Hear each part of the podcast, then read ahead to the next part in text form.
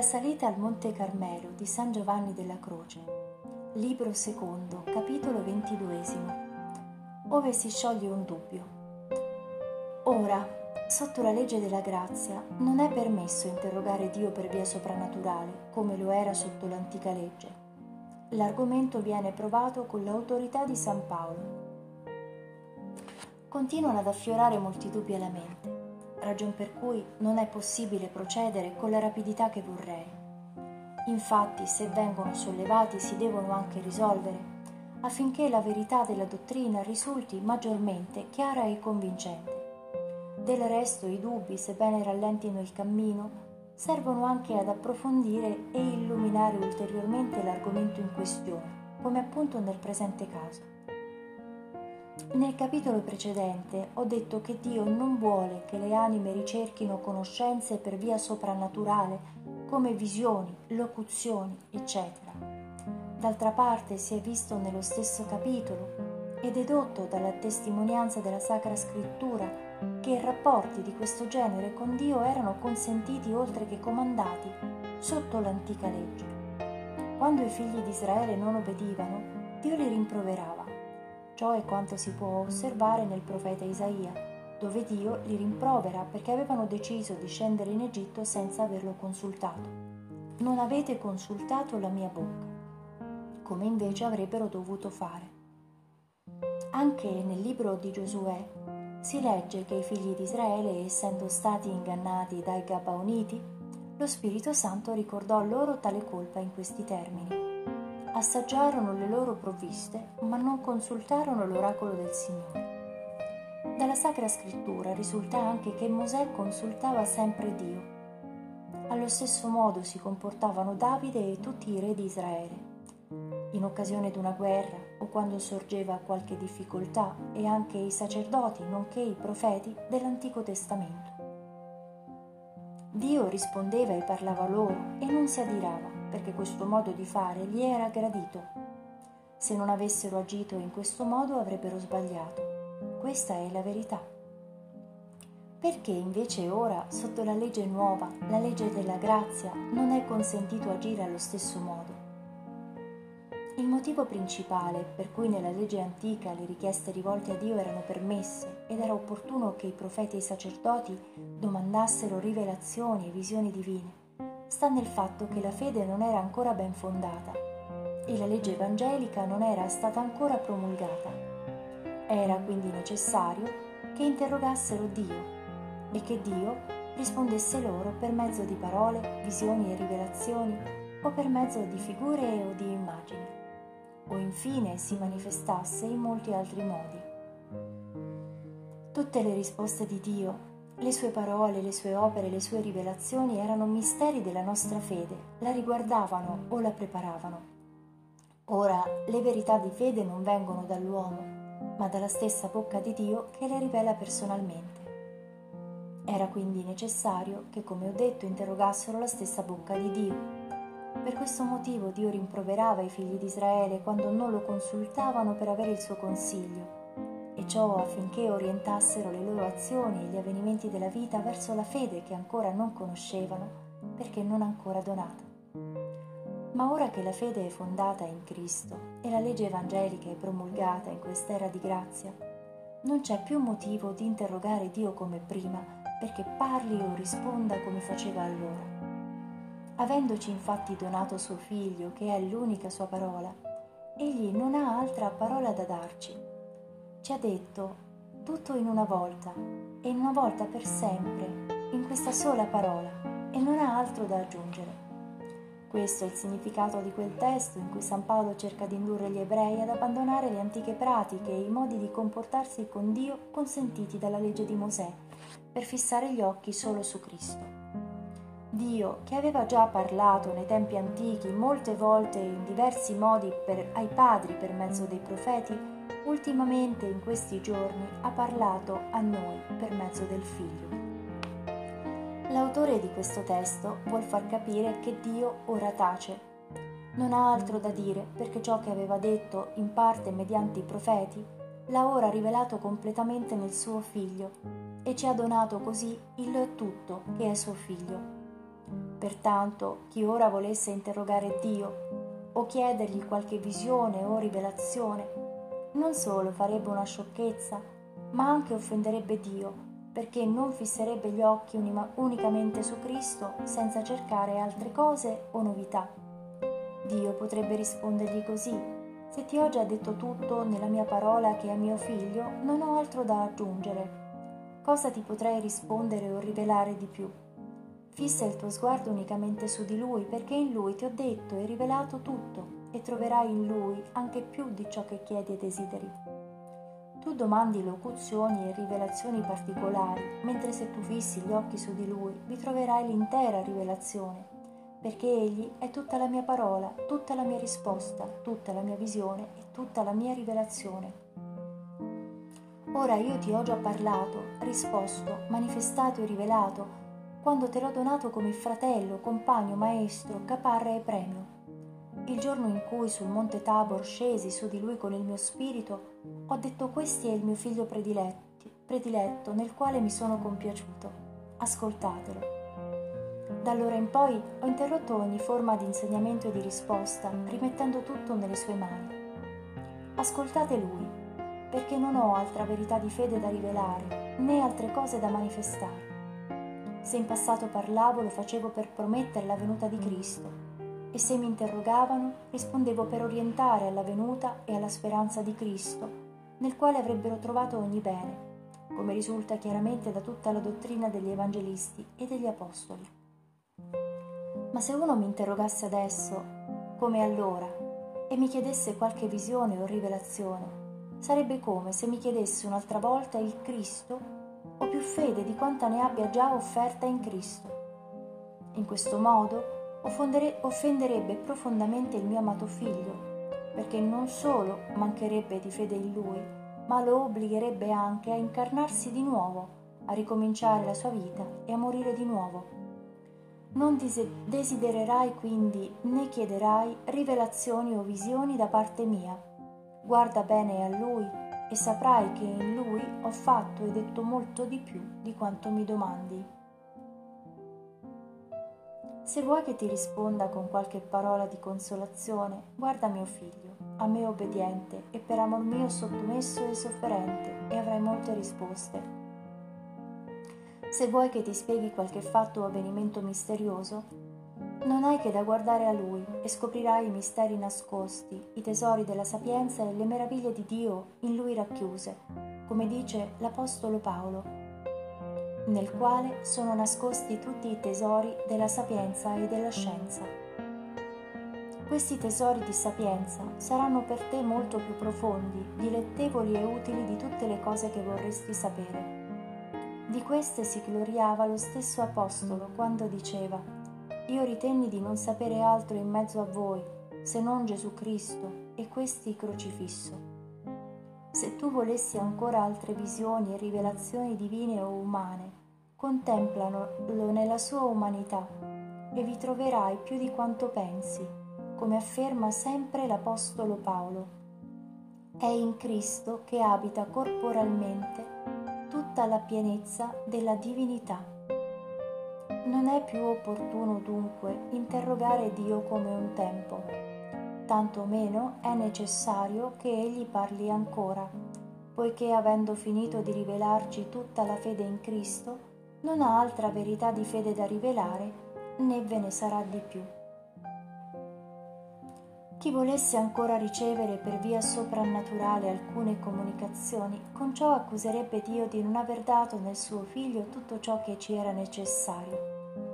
Ammesso che una persona agisca così per fede e creda negli insegnamenti che questa ci trasmette, allora manifesterebbe curiosità e fede imperfetta non ci si può dunque aspettare a motivo di tale curiosità dottrina alcuna né una qualsiasi comunicazione per via sovrannaturale.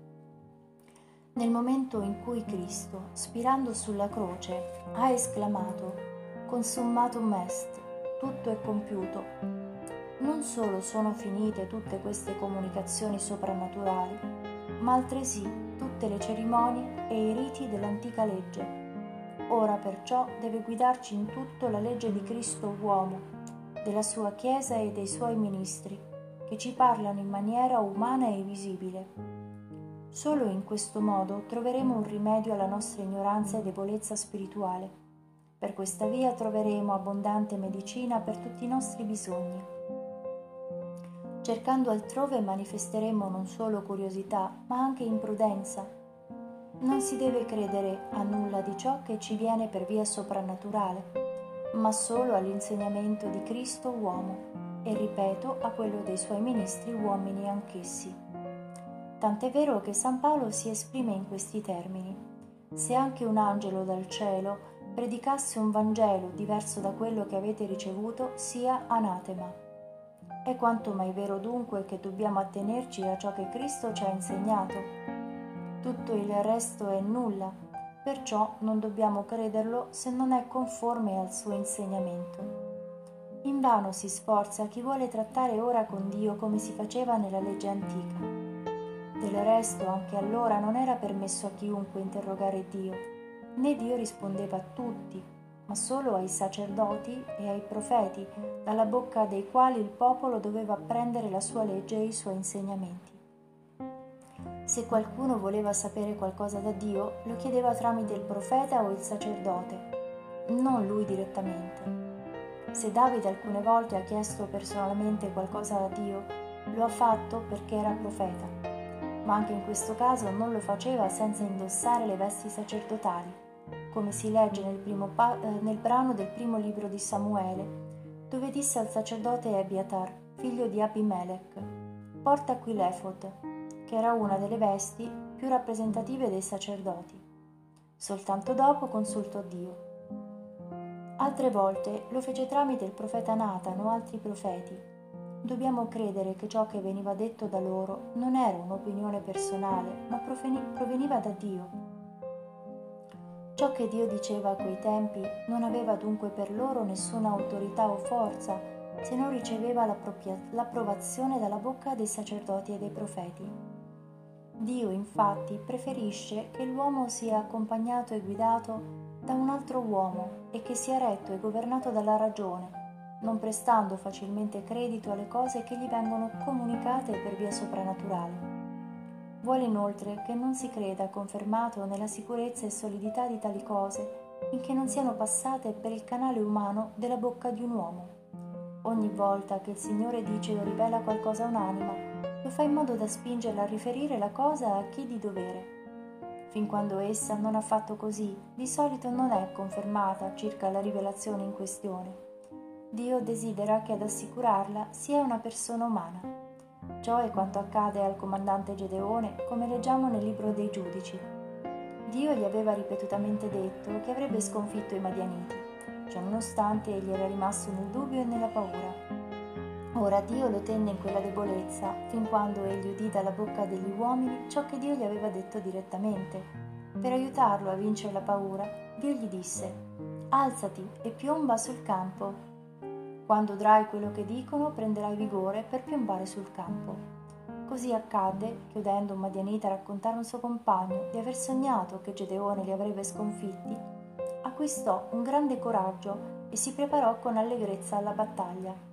Questo episodio dimostra che Dio non volle che si sentisse sicuro soltanto per via soprannaturale, senza averne conferma per via naturale. Stupisce ancora di più ciò che accadde a Mosè, Dio gli aveva comandato in molti modi e gli aveva confermato con i segni del bastone tramutato in serpente e della mano sana in lebrosa di andare a liberare i figli di Israele.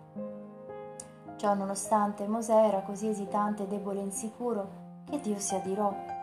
Non aveva ancora conseguito la fede solida necessaria in questo caso finché il Signore non lo incoraggiò ricordandogli il fratello Aronne. Non vi è forse tuo fratello Aronne il Levita? Io so che lui sa parlar bene, anzi sta venendoti incontro. Ti vedrà e gioirà in cuor suo. Tu gli parlerai e metterai sulla sua bocca le parole da dire, e io sarò con te e con lui mentre parlate. Perché vi incoraggiate a vicenda? Udite queste parole, Mosè riprese subito coraggio e fiducia al pensiero di essere confortato dal consiglio di suo fratello.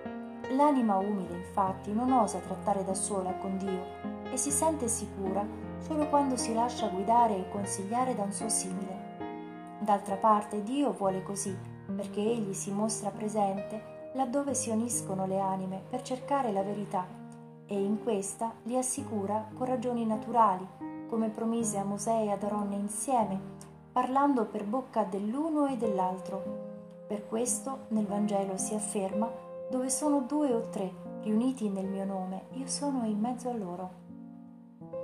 Per poter illuminare e confermare nei loro cuori le verità divine.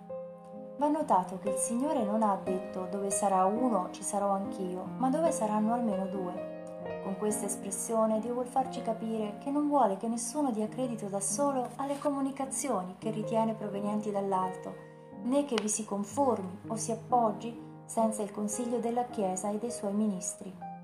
Chi è solo non ha il Signore che gli chiarisca e gli confermi le verità nel cuore, e così rimarrà sempre debole e freddo nei confronti della verità. Su quanto sto dicendo, l'Ecclesiaste insiste in questi termini. Guai a chi è solo, se cade non ha nessuno che lo rialzi. Inoltre, se due dormono insieme si possono riscaldare, possono scaldarsi con il calore di Dio che è in mezzo a loro. Ma uno solo come fa a riscaldarsi? Cioè, certamente sarà freddo nelle cose di Dio.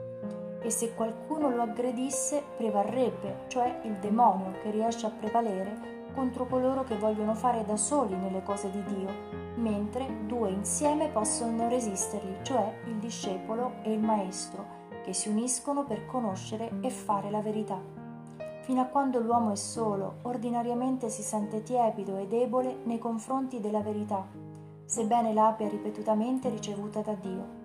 Per questo motivo San Paolo, pur predicando da molto tempo il Vangelo, che diceva di aver ricevuto da Dio e non dagli uomini, non si dette pace finché non andò a parlarne con San Pietro e gli Apostoli in questi termini. Per non trovarmi nel rischio di cors- correre o di aver corso in vano non si sentiva sicuro di sé fin quando non ebbe la conferma da un uomo. Non è così sorprendente, o oh Paolo, che colui che ti aveva rivelato il Vangelo non ti avesse conferito anche la sicurezza contro l'errore nella predicazione della sua verità? Tutto questo ci permette di capire chiaramente che non c'è sicurezza nelle rivelazioni di Dio, a meno che non si seguano i consigli dati sopra. Supponiamo che una persona sia sicura che la rivelazione provenga da Dio, come lo era San Paolo rispetto al Vangelo che predicava, e tuttavia può sbagliarsi a suo riguardo o in ciò che la concerne. Infatti, non sempre Dio, manifestando una cosa, rivela anche le altre, e molte volte non dice neppure come realizzarla. Ordinariamente Dio, pur trattando con familiarità e a lungo con un'anima, non fa né le dice tutto ciò che può essere fatto dall'abilità o dalla prudenza umana. San Paolo conosceva molto bene questo stato di cose, come si è detto, perciò quantunque sapesse che il Vangelo gli era stato rivelato da Dio, andò a conferirne con gli Apostoli.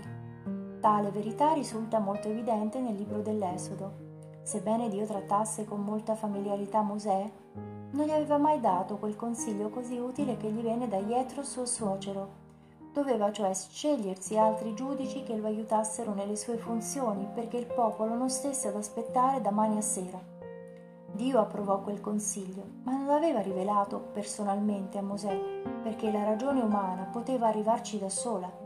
Di solito Dio non concede visioni, rivelazioni e locuzioni, preferisce che ci si muova in base alla ragione la quale deve regolare tutte le nostre questioni, eccetto le verità di fede che superano ogni intelligenza e ragione umana, pur non essendo contrarie. Se dunque una persona è certa che Dio e i santi trattino con lei familiarmente riguardo a molte cose, non per questo deve pensare che essi siano tenuti a dirle le mancanze in cui può incorrere su certi punti, quando può conoscerle per altre vie non dobbiamo quindi mai ritenerci sicuri. Difatti, negli Atti degli Apostoli leggiamo che Pietro, pur essendo capo della Chiesa e quindi istruito direttamente da Dio, si sbagliava circa il comportamento che teneva in mezzo ai pagani, ma Dio dice, taceva. Per questo San Paolo lo riprese, come racconta egli stesso.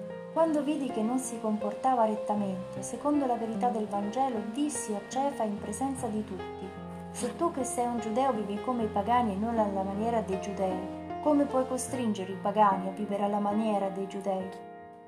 Dio non aveva messo in guardia Pietro da questo errore, perché quell'incoerenza poteva essere scoperta per via razionale. Pertanto, nel giorno del giudizio, Dio castigherà molte colpe e peccati in gran numero di persone con le quali qua giù sulla terra aveva avuto rapporti familiari e alle quali aveva concesso molte luci e favori. Confidando solo in questa familiarità che avevano con Dio e nei privilegi che ne ricevevano, esse trascurarono i loro doveri che pure conoscevano bene. Come dice il Signore nel Vangelo, essi allora saranno colti da stupore e diranno, Signore, Signore, non abbiamo noi profetato nel tuo nome, cacciato demoni nel tuo nome e compiuto molti miracoli nel tuo nome? Il Signore dice che risponderà loro, io però dichiarerò loro, non vi ho mai conosciuto. Allontanatevi da me, voi operatori di iniquità. Fra costoro si possono annoverare il profeta Balaam e altri simili a lui. Dio parlava loro e concedeva favori e malgrado ciò rimanevano nel peccato. Il Signore perciò rimprovererà gli eletti suoi amici con i quali aveva instaurato un rapporto familiare qua giù per le colpe e le negligenze da loro commesse. Di tali mancanze il Signore non doveva necessariamente avvertirli di persona, perché era sufficiente la sua legge e la ragione naturale che aveva dato loro. Da quanto ho esposto, concludo affermando che qualunque comunicazione un'anima riceva in qualsiasi modo per via soprannaturale deve immediatamente riferirla al suo direttore spirituale in modo chiaro, sincero, integro e semplice anche se le sembrasse superfluo rendergliene conto e non volesse perdere il suo tempo, perché come ho detto, se l'anima rifiuta tali favori, non dà loro importanza e neppure li cerca, soprattutto quando si tratti di visioni o rivelazioni o altre comunicazioni soprannaturali, siano esse molto poco o per nulla chiare, si sente tranquilla. Tuttavia è indispensabile che ne parli al direttore, anche se non sembra così, e gli dica tutto. E questo per tre motivi. Il primo perché, come ho detto, Dio comunica molte cose all'anima, ma non le assicura completamente efficacia e forza, luce e certezza fino a quando, ripeto, non ne parla con colui che Dio ha posto come suo giudice spirituale, il quale ha il potere di legarla o scioglierla, approvare o disapprovare quanto le è accaduto, come ho dimostrato con i testi della scrittura riportati sopra. L'esperienza di ogni giorno ne è una prova. Vediamo infatti anime umili nelle quali si verificano tali fenomeni. Ebbene, solo dopo averne parlato con chi di dovere si sentono molto soddisfatte, piene di forza, di luce e di sicurezza. Anzi, alcune di loro, prima di parlarne al direttore spirituale, li guardavano con circospezione e come cose che non interessavano. Dopo, invece, li considerano come un dono che viene loro concesso nuovamente. Il secondo motivo è che ordinariamente l'anima ha bisogno di essere istruita circa i fatti che le accadono affinché in tale situazione possa praticare la nudità e povertà di spirito, che è la notte oscura. Se è privata di tale insegnamento, anche se respinge quei favori senza accorgersene, diventerà grossolana nella via spirituale e si adatterà a quella dei sensi attraverso i quali passano in parte questi fenomeni particolari. Il terzo motivo è il seguente, perché l'anima resti nell'umiltà, nella sottomissione, nella mortificazione, deve rendere conto di quanto le accade al suo padre spirituale, anche se non le pare importante né meritevole d'attenzione. Alcune anime provano molta difficoltà nel dire queste cose perché sono convinte della loro scarsa importanza e non, e non, sanno ciò che ne penserà il loro direttore al quale devono parlarne. Questo è segno di poca umiltà, ma proprio per questo occorre sottomettersi e manifestarle. Ce ne sono altre poi che provano grande vergogna nel parlarne perché temono che possano svelare in loro fatti che le facciano passare per sante o altre cose che perciò credono meglio tacere. Del resto esse non vi danno importanza. ma proprio per questo è opportuno che sappiano rinnegarsi e manifestare il proprio intimo affinché diventino umili, semplici, docili, disponibili a parlarne al direttore. In seguito poi lo faranno senza difficoltà. Avendo insistito tanto perché tali fenomeni vengano respinti e i confessori impediscano alle anime di fare discorsi su questo argomento, non si creda che i direttori spirituali debbano mostrare al loro riguardo disgusto, avversione e disprezzo, altrimenti indurrebbero queste anime a chiudersi così da non avere più il coraggio di manifestarli. Ciò causerebbe molti inconvenienti. Perciò torno a ripetere, poiché tali comunicazioni sono un mezzo e una via per cui Dio guida le anime, non si devono disprezzare e nemmeno ci si deve spaventare o scandalizzare. Piuttosto è opportuno procedere con molta bontà e calma per incoraggiare tali anime e sollecitarle a parlarne e se è necessario comandare di parlarne, perché a volte a causa della difficoltà che esse provano nel manifestarle è bene ricorrere a qualsiasi espediente. I direttori le guideranno nella via della fede, insegnando loro semplicemente a distogliere lo sguardo da questi fenomeni. Mostreranno loro quanto sia necessario liberare da essi i sensi e lo spirito, onde poter meglio andare avanti.